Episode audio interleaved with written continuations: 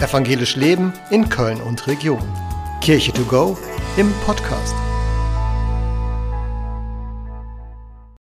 Wer hat eigentlich die Wahrheit?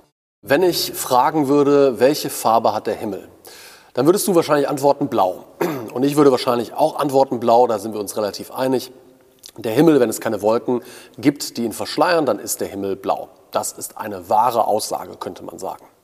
Wenn wir allerdings es äh, möglich machen würden, einen Fisch zu fragen, welche Farbe der Himmel hat, würde der wahrscheinlich etwas anderes antworten. Komisch, ist doch eigentlich dieselbe Realität. In den verschiedenen Religionen gehen wir immer davon aus, dass wir eine Religion sind, die die Wahrheit besitzt oder hat.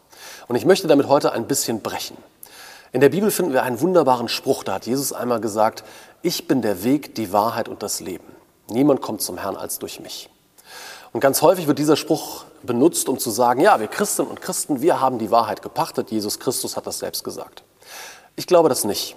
Zum einen, weil das eine Ich-Aussage ist. Jesus Christus ist die Wahrheit. Wir können diese Wahrheit nicht besitzen. Wir können immer nur das, was wir subjektiv als Gotteserfahrung verstehen, können wir anderen Menschen vermitteln.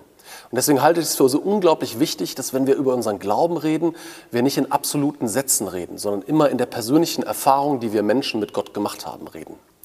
Denn dann ähm, streiten wir uns weniger über die Wahrheit, sondern sind vielleicht offener dafür, auch mit anderen Menschen und anderen Glaubensrichtungen in Kontakt zu kommen. Wer hat die Wahrheit? Ich glaube, niemand so ganz, aber jeder vielleicht ein kleines bisschen.